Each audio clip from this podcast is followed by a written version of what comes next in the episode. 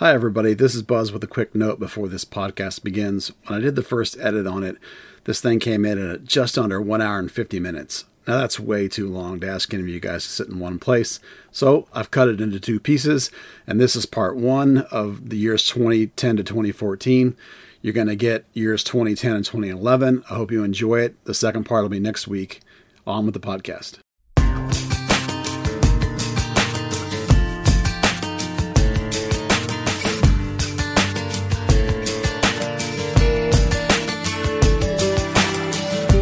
Hello, FC Dallas Curious fans, and welcome to another edition of Third Degree the podcast. This is episode 61. I am Buzz Carrick, your host for today, the founder of Third Degree. Uh, not here today, as they have been not been for the uh, length of our historic look back podcast. Our usual partners, Peter Welton and Dan Crook. But this is indeed uh, episode four of our FC Dallas history look back. Today, we're going to be talking about 2010 to 2014. Uh, just a quick reminder before we get into the show this uh, podcast is patron supported. Uh, there are no advertisements uh, on the podcast. We'd like to keep it that way. If you like the podcast or if you like anything we do on the blog or the Instagrams or the Twitters or whatever else we do in terms of reporting for FC Dallas, you can support us at patreon.com slash third degree. And I hope you will choose to do so in whatever capacity you feel appropriate. All right, last episode, we had Tobias Lopez again come in. Special thanks to him. Uh, that was the last episode of the history. We took a short break from the history to talk to uh, Damon Gochner, the uh, uh, owner of Denton Diablos, who gave us a good in depth look into um, minor league soccer in the United States in the pandemic time and the impact it's having, which is, I think, a really in depth, good listen if you're interested in that. Uh, and then we did a. Um, a, a, podcast on EMLS because that's the only thing that uh, FC Dallas is doing on a competitive level right now. And while that's not my bag per se, I think if you're into the e gaming, it was a terrific podcast with Dan and uh, uh, the young man whose name I cannot pronounce in gamer speak. That's the FC Dallas. I think it's Ibis Nine or something like that is the gamer tag for the guy who plays for FC Dallas. But um, if that's your bag, check it out because I think it was a terrific podcast. All right, we had planned today to have on Wayne McMullen, who is a former Beer Guardians leadership person, has been involved in FC Dallas supporter culture for a long time. He's also the current play-by-play guy for the Denton Diablos. He's re- recently gotten into broadcast, and he's the host of the West Ham is Why We Drink podcast. So if you're into West Ham or supporters culture and uh, for English football, you should give that a try. But uh, Wayne has had some, some what I would call catastrophic technical issues with his computer, uh, and which involves, as I understand it, buying an entire new computer. So who knows when he'll be back? And someday we'll have him back on. So we've gone to the bench and brought in another player that could be a starter in anybody's book, and that is uh, a friend of the podcast, a friend of Third Degree, who's been writing for us on and off for uh, almost 20 years, probably. He's been involved in supporters culture as well in terms of leadership, and he's one of the founding members of the Brimstone Cup Committee. And that is Kevin Lindstrom. Kevin, welcome to the podcast, my friend. Thank you very much for having me. I'm excited. This should be fun. All right, let's get into the history, Kevin. Now, uh, if you if you listened out there, fans, listened to our last podcast, and I'm I know Kevin did because we talked about it. Absolutely. Um, from from in 2009, that was not a good season for FC Dallas. They finished seventh out mm-hmm. of eight teams under Schellas Hyndman. Mm-hmm. Um, but at this point in, in 2010, he's not going into a complete rebuild. Uh, coming out of 2009, they have David Ferreira is already on the roster. Jeff Cunningham had won the Golden Boot. Heath Pierce is on the team. Ugo Ihemelu is in town. George John's a full time starter. Daniel Hernandez is in place.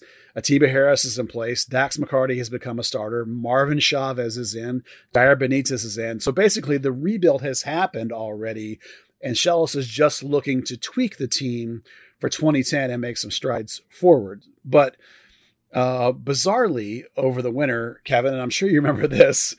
Yeah. Dave van den Bergh is yes. let go after he has uh, uh, one of the great assist seasons in club history, feeding Jeff Cunningham.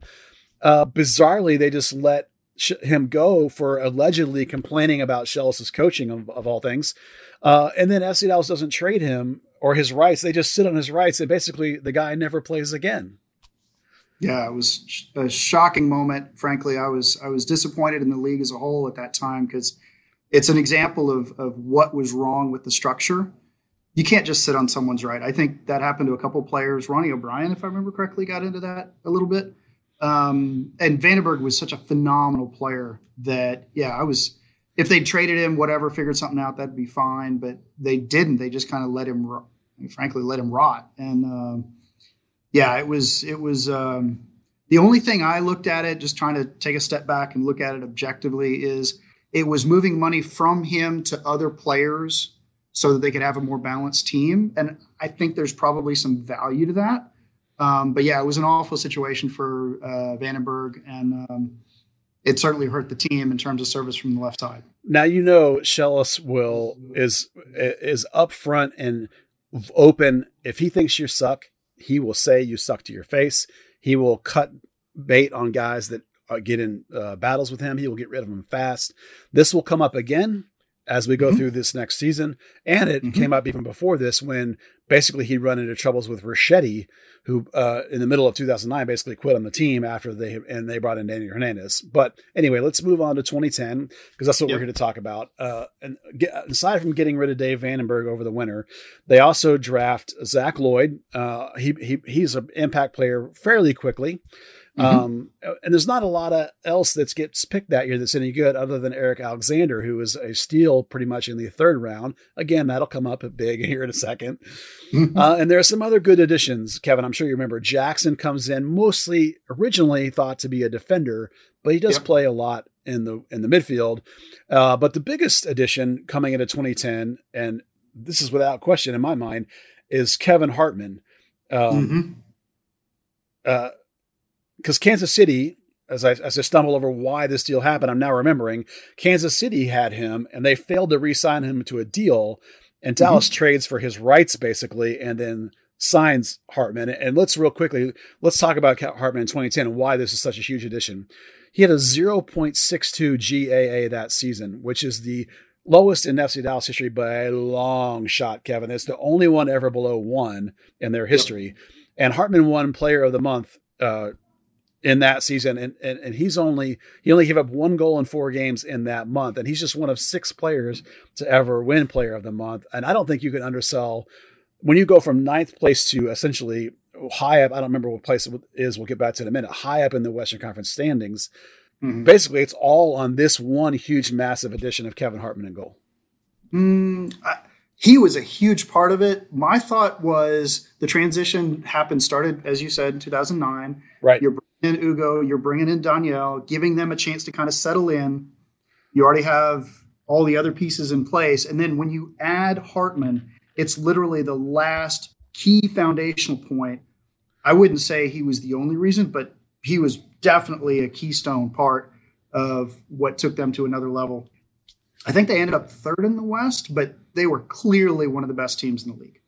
Yeah, and and all those other places uh, players we had talked about were already in place. This is the yes. one addition as we jump into 2010. Mm-hmm. Um, but 2010, if really, in addition to the great play of uh, of Kevin Hartman, which we're going to come back to again more in a minute. Um, yeah, it was phenomenal. It's yeah, phenomenal. 2010 really, uh, and I think you'll agree with this, is the season of David Ferreira, MLS MVP, Absolutely.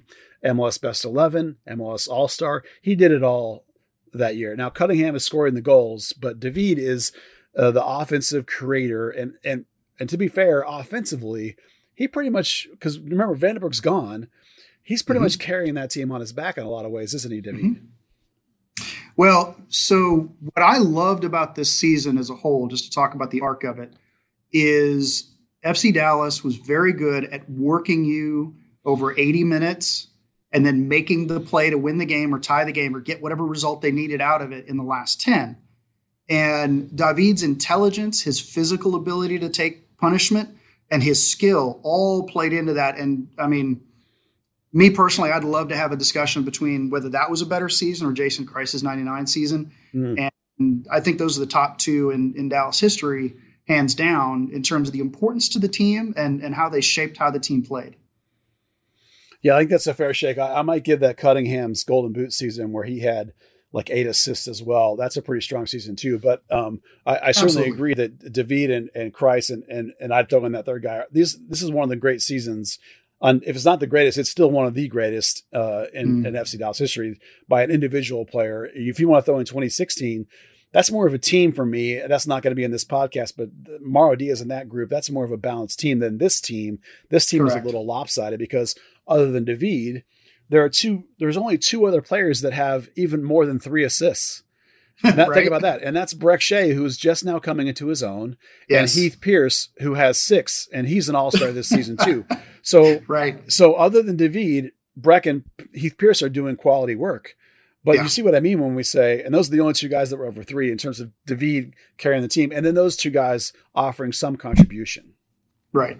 Right. Yeah, no. I mean, this was definitely David's team, and he basically owned Major League Soccer um, through this team. He let everybody do their part, and he picked his spots and made it count when the time was right. Now we're going to talk about Heath Pierce some more in a minute, but uh, this was as we started to see the emergence of Brek Shea, and I think we all were beginning to see the potential in him, mostly as a wide left midfielder or as a left wing. Schellas used both a four or a three, depending on the season or the situation. So, um, I, you know, I think we were beginning to see some of the hallmarks of what would make Brek great over the next couple of seasons in this year. Mm-hmm. Oh, absolutely. This was, I had, you know, I tried to peg kind of what was an explosive season for a player, emerging season. This was definitely an emerging season for, for Brek. And it was when people started really getting excited that, hey, the, the, uh, that tall, lanky kid really had some skill and could do some damage. Yeah. I think, I think Brek's emergence is what uh, contributes to some moves that happen after this year's over. But again, like I said, that'll come up as we go on. Absolutely. Uh, in 2010, I think it's pretty fair, and this is probably true of most of Schellas's career. He didn't give a toss about the Open Cup. The, he nope. pretty much played some reserves against DC United in the first round, and they got stomped three to one. Yep. Um, I, I, honestly feel like at the time I felt like this, and I look on feel like this going back. I, I was pretty sure that Schellas was just happy not to be have to play those games anymore. Yeah, I don't know. I, as someone who's always loved the nature of the Open Cup, um, that frustrated me a little bit. This season, if I remember correctly, it was so early and it was so random. I want to say it was like a Wednesday in the first couple of months of the season. Um, and it was a play-in game, which Dallas yeah, wasn't MLS qualification, right? They yeah, went straight so, into the tournament. Yeah, so for a variety of reasons, of all the ones, this is one that I kind of didn't ping, uh, didn't have too much of a problem with. Yeah, I think I might agree with that too in hindsight. That, that MLS qualification was weird. Schellas had a lot of other things going on at that point in the season anyway. All right. And especially good. as bad as 2009 was, he yes. had to things right in 2010. Absolutely. And to be fair, as good as David Ferreira was, we mentioned that he was carrying the offense for the most part. To be honest, mm-hmm. uh, 2010 is actually the season of defense because they only allowed 28 goals, which is the best oh, yeah. in FC Dallas history by six goal margin. Yeah. The normal back four at the time was normal, being the standard most often choice was Jair Benitez, Ugo Ihemelu, George John, and Zach Lloyd with Daniel Hernandez in front of them, Kevin Hartman behind. And obviously Heath Pierce and Jackson both also figured in the back line at various times. So yep. knowing what we know about the careers of those those individuals as a and as a collective, you can see why, even just on paper, that is a remarkably good defense. And at that time, really young too, as John and Lloyd mm-hmm. are both pretty young, and Jackson is too, for that matter. I think you could make a pretty good argument. You have six legitimate MLS starters on defense in that rotation. Um, obviously, Zach was a rookie, so maybe a little bit of a hesitation there, just from a perception standpoint. But clearly, the quality was there. So yeah, I mean that when you put that back six is what I would call it. So your defensive right. midfield, four defenders, and your goalkeeper. I, one of the best in league history, I think. Yeah, I, I, think all of those names ended up in our top five rankings list in pretty much every one of those positions. Uh, so it's not surprising that that defense is as quality as it was. And yeah. not surprisingly, Kevin, if you you remember this, I'm sure that as as good as that defense was, there were a lot of ties in, mm-hmm. in 2010. Uh, mm-hmm. they were they were 12 and 4 and 14 ties. yeah. They took a lot of losses and turned them into ties uh, with yes. that defense. Yes. Yeah, I mean that's kind of what I was saying earlier in terms of they're going to make you work throughout the game, both physically, mentally, tactically, all that stuff. And then wherever they are in that last 10 minutes, if it's if they're behind a goal, they're going to find a way to tie it. If they're tied, they're going to find a way to win it. And um, I, I, wish I had been able to look it up, but I want to say there was a number of times that season where they scored in the last 10, 15 minutes, um, and it really became a trend. Yeah, there's definitely it's definitely a trend. I, I remember feeling like this team was never out of it, you know, no. when they would play. Uh, yep. Now, bizarrely, Kev, 2010 is the summer of perhaps the best offensive or maybe even just best summer signing period. And when I say the name, you're going to be like, really? And, and the name is hmm. Milton Rodriguez. And you're like, oh, I, I, don't remember him being a great signing, but he had five goals oh, no. in 13 games. That's a remarkable yeah, no. track record for this club from a summer signing. That's remarkable. No, I was, I was, again, at this point in time, I was working for the team and I remember when he was signed, going, okay, is this going to be kind of a king of goals guy? I don't know if you remember that from the Metro Stars signing. What was it, ninety seven or something like that? Mm, where I, I, don't, but I'll take your word for it. They they brought some guy up from uh, from South America, and they called him the king of goals because he'd scored a ton of goals, but his game just didn't translate to Major League Soccer. Um, and I so was the Coleman of uh, of New York Red Bulls. Yes. uh, well, the Metro Stars at the time, but yeah. Yeah. And uh, I remember thinking, where's this guy going to fall on that? Because he didn't strike me as, you know, a Carlos Ruiz type player, but, you know, where is he in that universe? And early on, I remember thinking, this guy's doing the work. This guy's doing the things that usually make for success in Major League Soccer. Um, so no, I, I remember him, and I, as a matter of fact, I remember I've got a poster of his um, that I, I, remember I still have. It's up in my son's room, and, and I like looking at it from time to time, both because of the year and because of his place in it. Although obviously that created some tension with Jeff, which that's a separate story. Yeah, the one of the things about Cunningham, uh, it'll this will come up when we get to the playoff section, is that mm-hmm. over the course of the season, he began to start less and less and less and and, and began to be, be an off the bench player. And yet he still led FC Dallas in scoring, despite the fact mm-hmm. that he was not a starter, which again, this team was about defense and, and that inability of Cunningham to play 90 and the inability for anybody else but Cunningham to score, even though it wasn't starting. I mean, Atiba Harris was the other option. And eventually right. they go to Milton Rodriguez, who was a solid signing, but um, regardless, there was definitely a, a disconnect ish in the in the offensive end of the field compared to the defensive end of the field, certainly. Absolutely. And, you know, in some ways, you love being able to bring off someone like uh, Cunningham off the bench and go, yeah, we've been running you ragged for 60 minutes and now he's going to come at you. Yeah. Good luck. Good luck. Um, but All they right. never really I, got into us into a flow with that as much as I think they could have. They could have, yeah, that's true. Now I, I went through over the season, and I didn't come up with any really significant signature wins, but um, mm-hmm uh, FC Dallas does crank it up over the back half of the season after Rodriguez comes in, and there's a point at which they win um, six straight home games with a win, which was a record at the time, and they went 15 games unbeaten, which is at the time was an MLS and club record. And really, the back mm-hmm. half of the season, Kevin, uh, it really just all came together, didn't it? Absolutely, absolutely, and and for me, this was one of the most magical seasons. It's one of my favorite teams, mostly because of some of the things I've already said, but because they were peaking at the right time. And how many times we've we seen in MLS from the beginning? I mean, from 96 on, that it's the teams that get hot in the second half. I mean, now it's the Seattle move, basically, or maneuver, whatever you want to call it. Right. Um, you know, where they pick up some signing in the middle of the season, they're mid table, and next thing you know, they're, they're challenging for the MLS Cup by the time it's all over. And Dallas was finally doing that. Um, you know, they had a couple of hiccups there at the end um, but I didn't worry about that too much because there's so much good soccer that we were seeing for such a long stretch, and and yeah, it was it was phenomenal. Uh, I loved seeing the consistency, the ability to be better than the other team nine times out of ten in some facet, and uh, you really had to work to beat them. It was it was pretty cool.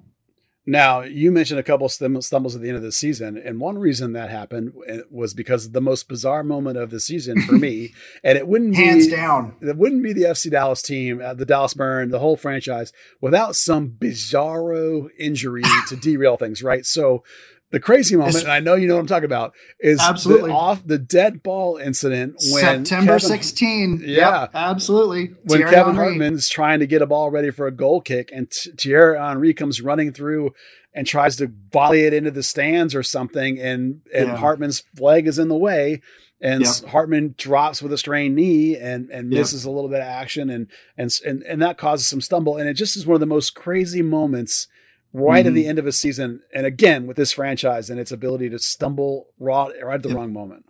Yep, absolutely. And I mean, you know, as someone who's been here from the beginning, I think that's definitely a top five craziest moments in in team history. Yeah, yeah, yeah.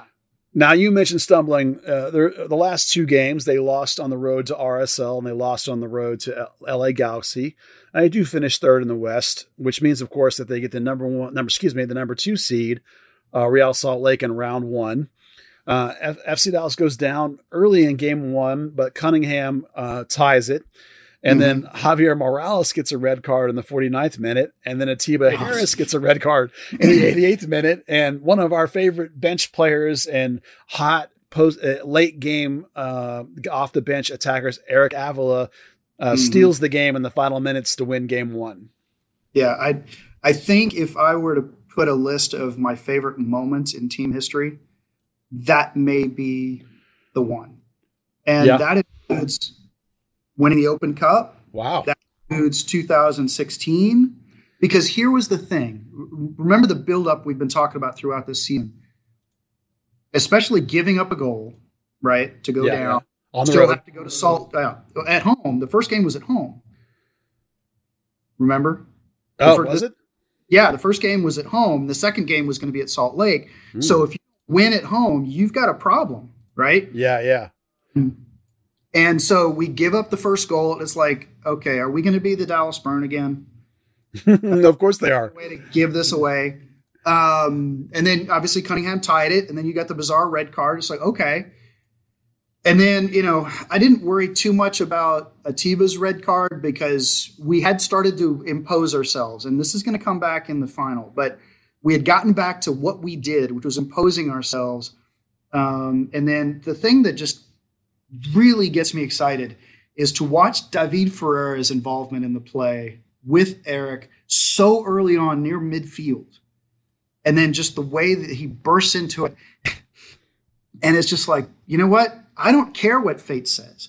I don't care what the team is. Screw it. I'm going to have a moment.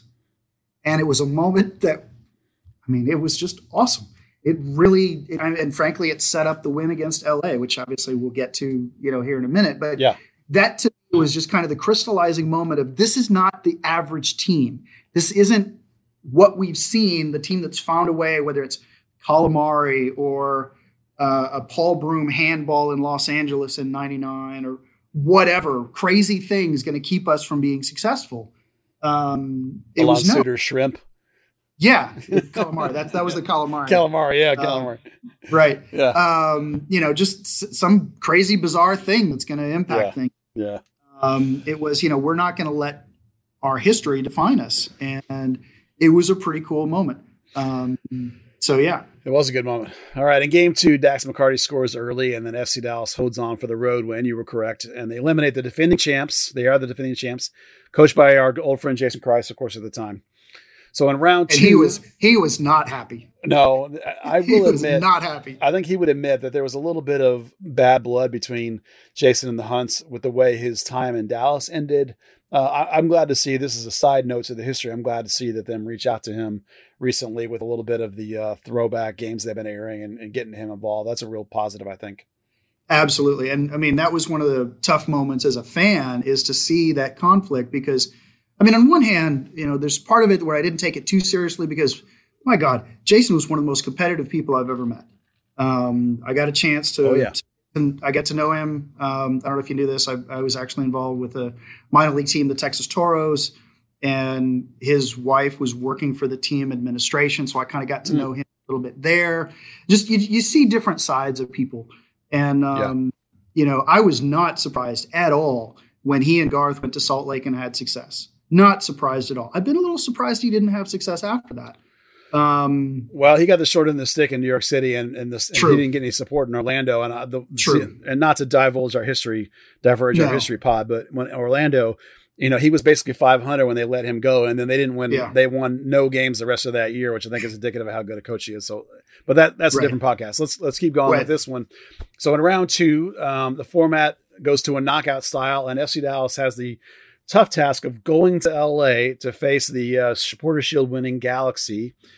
And Dallas proceeds to just stomp the tar out of the Galaxy. Yeah. Three three nothing on the It was road. embarrassing. Yeah, with goals by Ferreira, George John, and Marvin Chavez. This is one of the most comprehensive and dominant road wins in franchise history, and it comes against one of the best teams in the history of MLS, the LA Galaxy. And I would add unexpected because everybody was expect because I mean LA was on a tear that year. That's Beckham's LA, right?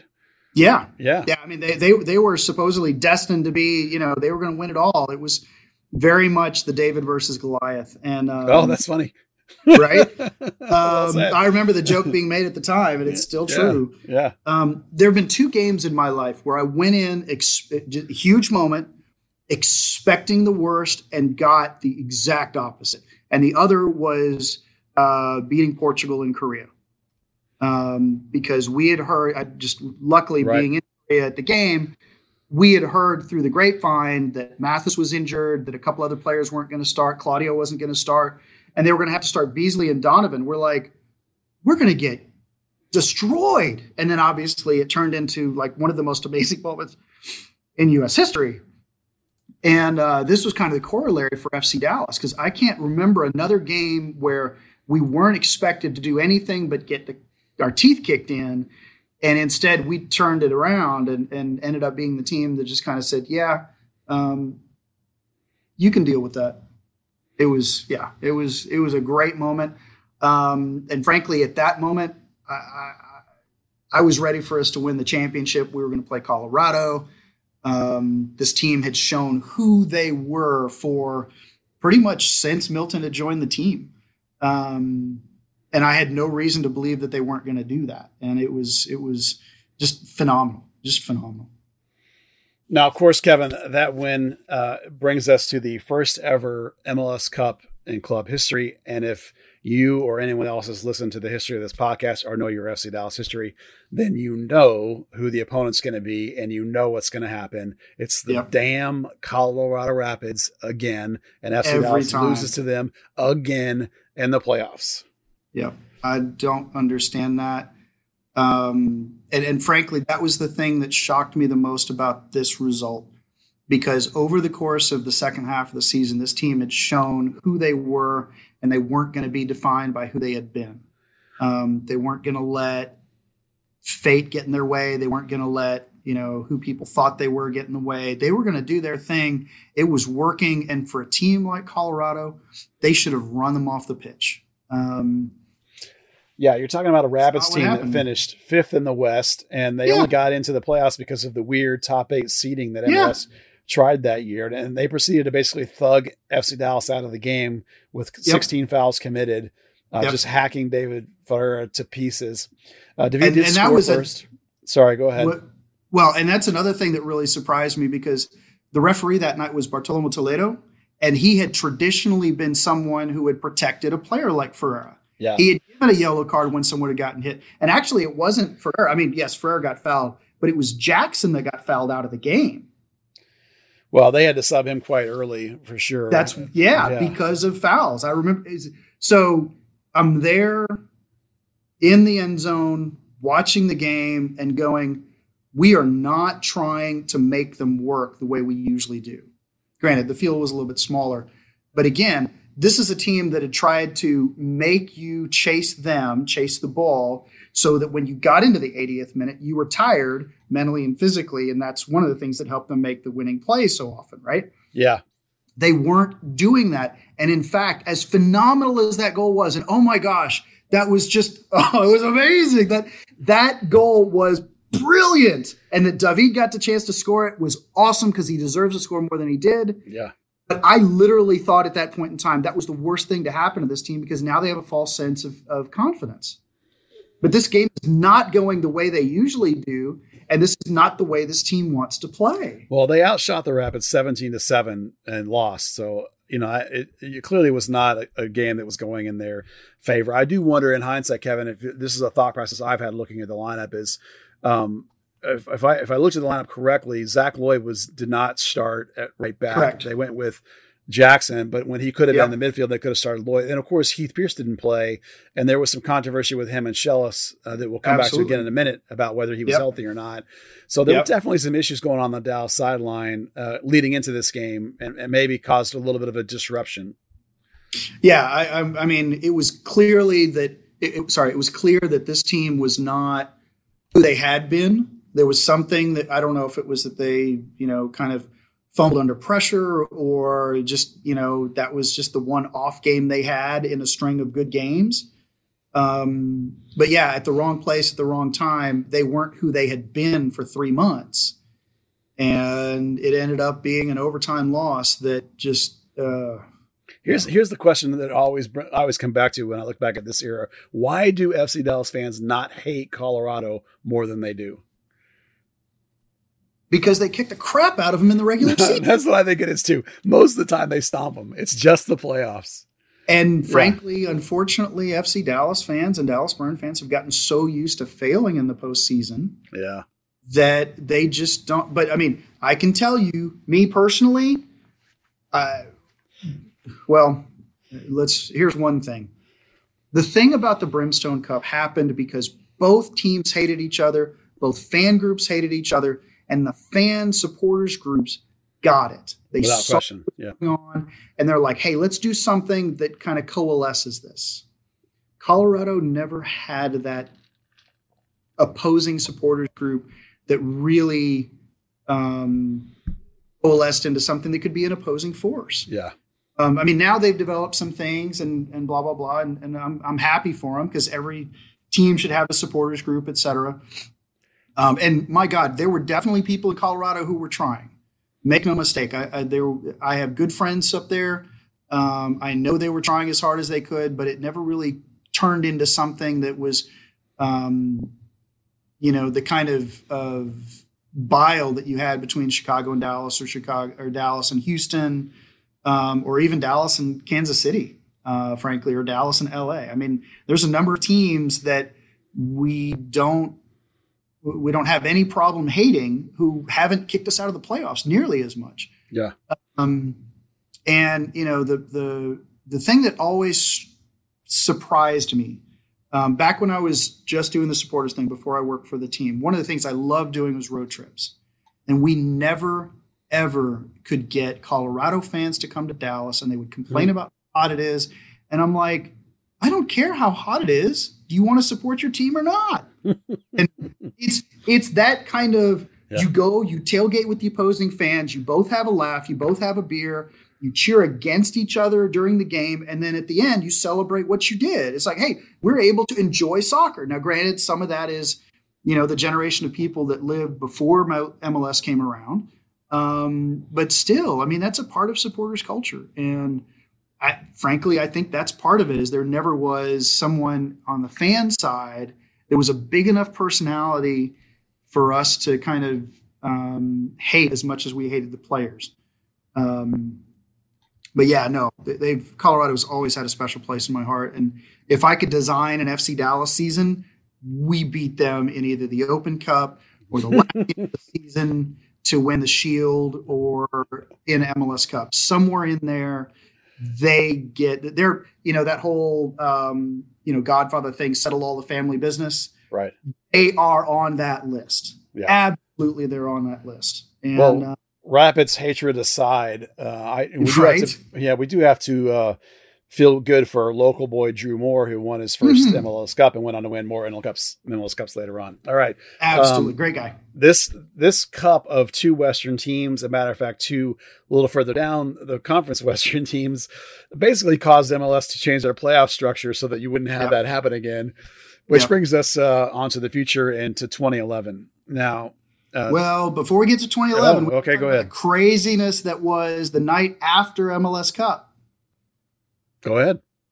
Remember, we just gotten kicked in the shorts because we lost to Colorado when we shouldn't have. And then before any of the fans got home, we found out we lost Dax McCarty for nothing. Oh, was that before you even got home? Yeah. Well, you're getting ahead of yourself. Before gonna- most of the gonna- fans got home. We're going to cover that here in the next little stretch. That's Sure, but up. that's a but that's a part of 2010. uh, technically, I suppose it is Cup. kind of. I mean, yeah, it's the transition to 2011. Yeah. I get. But that very much was a part of the MLS Cup experience for me, and I think mm. for a lot of fans, because it, it literally was, what are you doing? This guy just had a phenomenal season. We just had our best season ever. He was frankly the reason why you could give David the keys to the car because he would clean up the messes and make an attractive play every once in a while if David was dove recovered. I, mean, I hadn't, he, I hadn't thought of it in terms of you guys still coming back from the cup when it happened. That's uh, oh yeah, that's an interesting way to think of it. Yeah. yeah. No, I mean it was it was a part of the trip because yeah. by the time we got home, he was gone. Well, that was the first thing we were going to talk about in 2011. Uh, just a second, let me set it up a little bit. Mm-hmm. In, in, 2011, things start to turn sour on Schellas Hyndman. We mentioned um, a little bit of a disconnect with Heath Pearce, which we're going to come back to in a second. But um, the draft is basically a bust. They draft Bobby Warshaw, who doesn't really contribute very much. Uh, nice guy, other, but yeah, nice guy, but doesn't contribute. And and as to why that is, you know, he has a book about it, and you can read about it if you care. Um, several play- other players leave, like Dario Sala leaves and Jeff Cunningham leaves. But this is the first most important bullet, Kevin, and you already brought it up, is that insanely, they leave Dax McCarty exposed in the expansion draft in order to protect Eric Alexander. Um, and I went back and looked at the articles on our website at the time, and they talked about the fact that uh, they had multiple teams that were interested in taking Eric Alexander, and they thought, I think, that Dax's contract, which was considerably larger than Eric Alexander's, would protect him. Plus, Dak earlier in his career had gotten into it with Schellas a little bit, although I think by this time he was recovered and they had a good relationship. Um, and some of the heat here falls on Barry Gorman a little bit, but mm-hmm. um, bizarrely, um, after Dax gets picked, with the, and you and I and everyone else that saw the exposure list were like, "Crap, Dax is gone." He was. He was picked uh, number one in the whole thing. And then they pull back Daniel Hernandez, who they had left exposed because he was a thousand years old, and Atiba right. Harris gets picked. So they lose like two of the first four picks are the Dallas players, which underlines how poorly they protected their roster. Now, granted, yeah. when you go to MLS Cup, you got a pretty good roster, but as you say, exposing Dax McCarty in hindsight uh, for a guy that went on to play what another twelve seasons and is still playing in Major League Soccer. Yeah, yeah. won it won at least one Shield with New York. Yeah, I mean, he, he's he he was just getting to where he was a I don't know necessarily all star MLS player, but damn sure right in that next tier in terms of he had proven he could be a quality high end MLS player. And don't get me wrong, his salary was going to be bigger, the escalators, all that other stuff. I, I understood the math of it, but that's where other GMs find a way to trade him. Yeah look, how do we find a way to get value for this player? Right. Um, and instead, you give him away for free, and you can't even say, well, you know, at least we got whatever for it, right? You know, yeah. a, a, bag of baseballs and, and a bag of cash or something. We didn't even get that. Yeah. I put some of that on Barry Gorman, who was the technical director at the time. But let me tell you a funny side story of unintended consequences here with this exposing Dax McCarty in favor sure. of Eric Alexander by the time they get to August of 2011, Eric Alexander gets traded late this season for Jeremy Hall, who FC Dallas had coveted for quite some time. They tried to get him before. Now Hall comes in, he's basically a bust. And by November, now this is like a two months later, by November 2011, they trade Hall to Toronto for a second round pick in 2013. Now that pick they used on, wait for it, Ryan Hollingshead. Oh my gosh! So, because Ryan Hollingshead slipped to the second round because he, he was going to take that sabbatical year off, right? Yeah. So Dax McCarty's exposure leads to Ryan Hollingshead playing for FC Dallas. So, just a side note on a change of un, chain of un, events and unintended consequences, and how, how sometimes you get where you are not because you plan to. Right, right. No, and I mean, uh, I remind me when he comes on board. Well, he doesn't come in until 2014. You know, so the right, payoff, right. of course, is way down the road. And obviously, yeah. like five mistakes happen that led them to getting Ryan Hollingshead. So it's like yeah. it's just funny how sometimes things work out. But let's go back yeah. to let's go Absolutely. back to 2011, which is where we are in our history. And as crazy as leaving Dax unprotected is, they protect Heath Pearce and then pretty much instantly trade him to Chivas USA for allocation money basically because between MLS Cup and the start of 2011, he's mouthing off on Twitter about Schellas and about he's hurt or not hurt. And uh, you may have forgotten this. I had forgotten until I looked up mm-hmm. the articles. The club made him cl- close down his Twitter account. I don't remember that. Oh, um, I did not remember that. Yeah, and so there's a obviously I think by the time they do the expansion draft, they probably know that they're going to move him on. And right. so they protect him because he has so much value. So so that expansion draft was complicated and Heath Pearce, as short of the time as he here as he was here, no doubt though, Kevin, excellent, excellent player. And I, yes. I wish they had kept him. Yes. But I mean, it was obvious that whether, and I remember thinking this at the time, um, whether he was really injured or what the dynamic was with Schellas or whatever. Um, I remember thinking that it was a, a, a, relationship that wasn't going anywhere constructively. Um, so that was the right play. Uh, frankly, my sense at the time, and I'm not saying this because I heard anything while I was inside. This is just generally, you know, looking at the situation.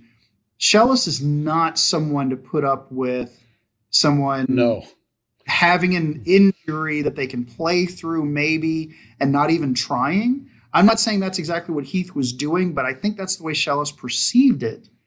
And you know, at the same time, I mean, by the time you get to the end of the season, you've gotten the crap kicked out of you if you're an MLS player. Yeah. And, um, so, you know, for all I know, Heath was legitimately injured, shouldn't have been playing, would have been risking serious injury. Um, you know, what was that character in, uh, was it um, Friday Night Lights, the running back that mm.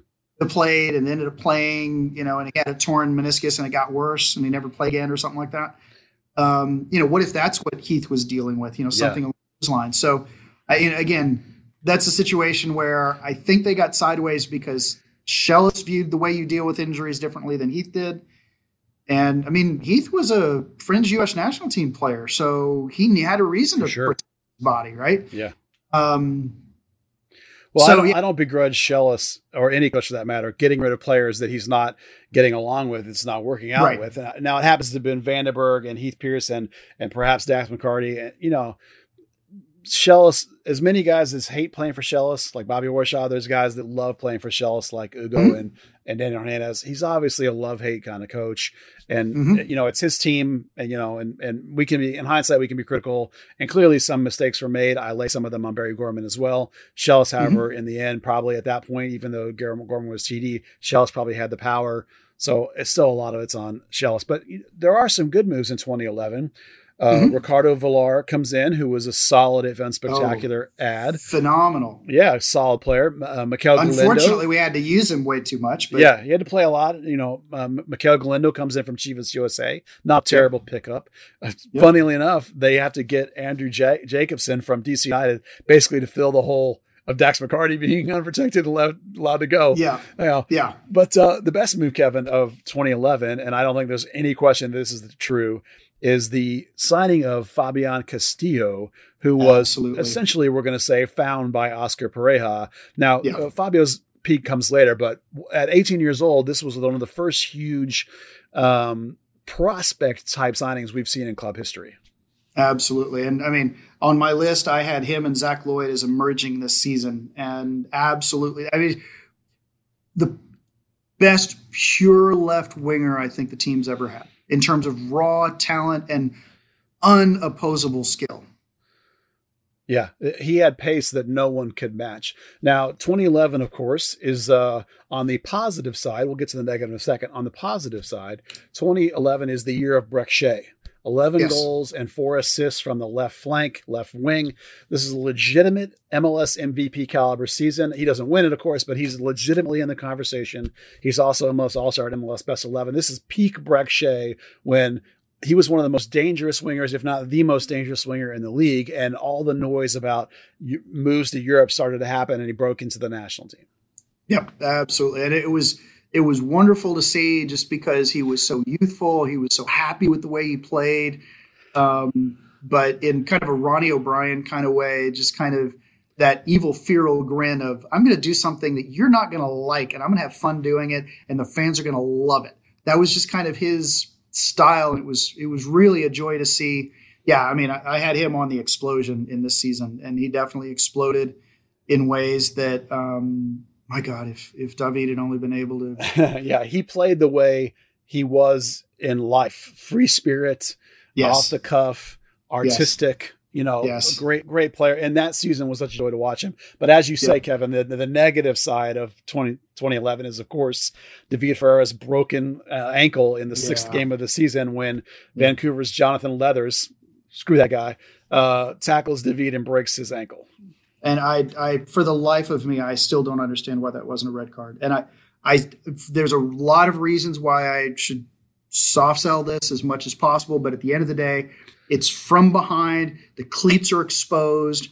Before you even make contact, it screams red card. And this is after all the indications that, you know, hey, you've got to protect players, blah, blah, blah. And if I remember correctly, there were two or three other major injuries, Javier Morales and maybe a couple others, um, kind of within a one or two week period. And David, David was one of them. Um, and I just, I remember being furious um, yeah, I mean, injuries happen to everybody, every team in the yeah. league, right, Kev? But David was he was their yeah. talisman. He was such the pivotal yeah. piece beyond beyond anyone else's single season. He was so much the key for this club in, in this era of time. Yeah, and I mean, you can go through and find probably a handful of players over every era of, of Major League Soccer, whether it's Jaime Moreno and Marco Etcheverry or Peter Nowak or whatever.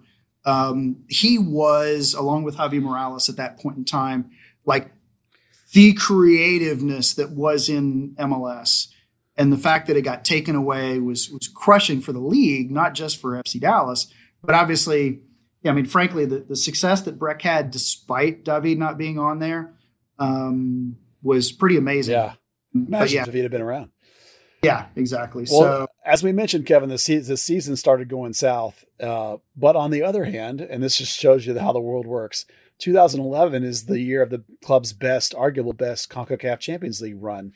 Uh, in in round yes. one, they face Alianza, which is an El, El Salvadorian team, and they win two nothing in aggregate. And the and the, the the second round, the next round, is the most important Champions mm-hmm. League game in FC Dallas history when they become the first MLS side to win a game in Mexico, beating yep. Pumas down in uh, on their home turf on a Marvin Chavez game winner. This is a landmark win in franchise history.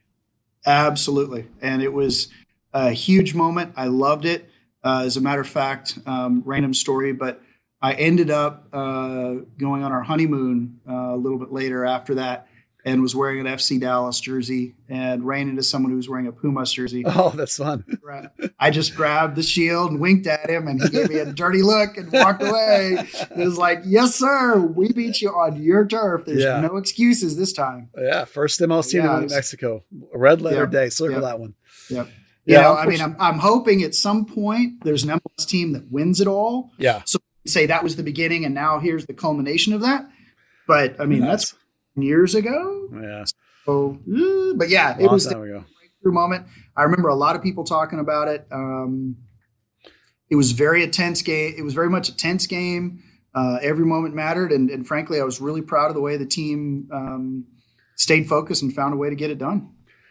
Unfortunately, FCD didn't get out of their group because they won only mm-hmm. one other game, and that was against Toronto. Mm-hmm.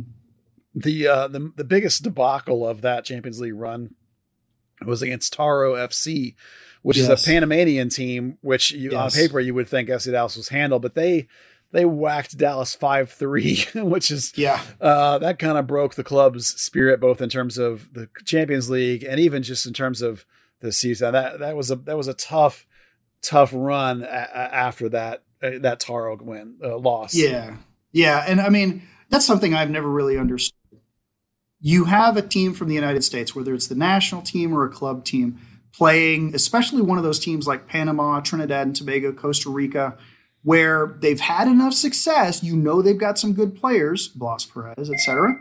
Um, you know, whether you're dealing with a club team or a, a national team, if you're playing Panama, Trinidad and Tobago, Jamaica, Costa Rica, they've had enough success. They've got enough talent that if you give them an opportunity, they're motivated enough to beat you. And I, I, remember the team organizing a trip for fans to go down, and I definitely got the sense that there was a lot of, oh, we got this in the bag. I'm like, no, we don't. You have to bring a killer instinct every game. And yeah, sometimes you're going to play Alliance or however you pronounce it. I apologize that I've just butchered that. Um, but there are going to be other times where you're going to play Tauro and you're going to get your teeth kicked in if you don't bring your A game. And we didn't and it cost us. Yeah, in the Champions League, uh, any team you're playing, except maybe a Mexican team, it's their biggest game of the year, and the Mexican teams are really good. So it's always going to be difficult. Um, home, road, it doesn't matter. They're going to bring their A game. Now, when you combine the Champions League, uh, the weight of just playing in it, and the losses to Tauro, and the loss of David Ferreira, the the back end of the season starts to go south and they finish on a 3-7 and 1 run which is not very good and they fall to fourth place in the west which ought to tell you that how good a start they actually had that they still finished to fin- manage to finish fourth in the west and Kevin they had an astounding 52 points which is yep. remarkable for 52 points to be fourth place because I went back and looked at the standings and uh, the top four teams in the West had more points than everybody in the East. It was a completely unbalanced uh, yeah. Western Conference that year. It was just a staggeringly good conference. Yeah, it it was, and I remember thinking I was I was really kind of torn at the time because the team still had talent, right? But they felt like they were burned out, whether it was the travel or yeah. the injuries or whether opposing teams had fig- figured out how to kind of play Ricardo. Um, you know, the reality was by the time they got to the playoffs, they just didn't have a lot left in the tank. And they couldn't get up to, if I remember correctly, was it the Red Bulls? New York Red Bulls. It was a single game elimination in Frisco, but um, yeah. they did crash out to an 0-2 scoreline. And as you say, like uh, we kicked off 2011 talking about this is when it starts to go downhill for Schellas, and and mm-hmm. you rightly say that over the course of this season, it started to go down and go south. And honestly, this is a big what if year because we've talked about it the whole season. If you don't lose David Ferreira, what does that team do? I mean, 52 points when you finish on 3 7 and 1. I mean, that's do a win in Mexico in the Champions League without David Ferreira. I mean, that's there's some big what ifs on this team. Uh, but w- when you lose a guy like David Ferreira, you, you just know this season's in the end going to go downhill. Yeah, I mean, if it had been a good replacement for Dax, which Andrew Jacobson was not a bad player. Solid, he, solid. You yeah. know, I mean, he wasn't a phenomenal player, but he also wasn't trash, right? Right, right.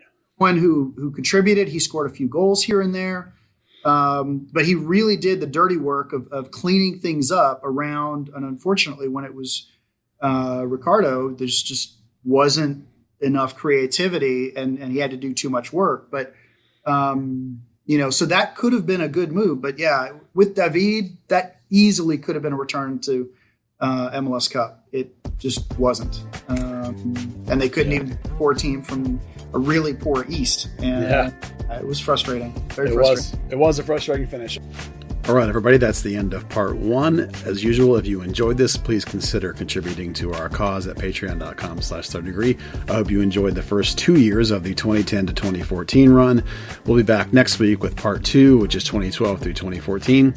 And uh, we'll, we'll finish off this podcast with some uh, more fantastic history jaunts with our good friend Kevin Lindstrom. We hope you'll tune in then. See you next week.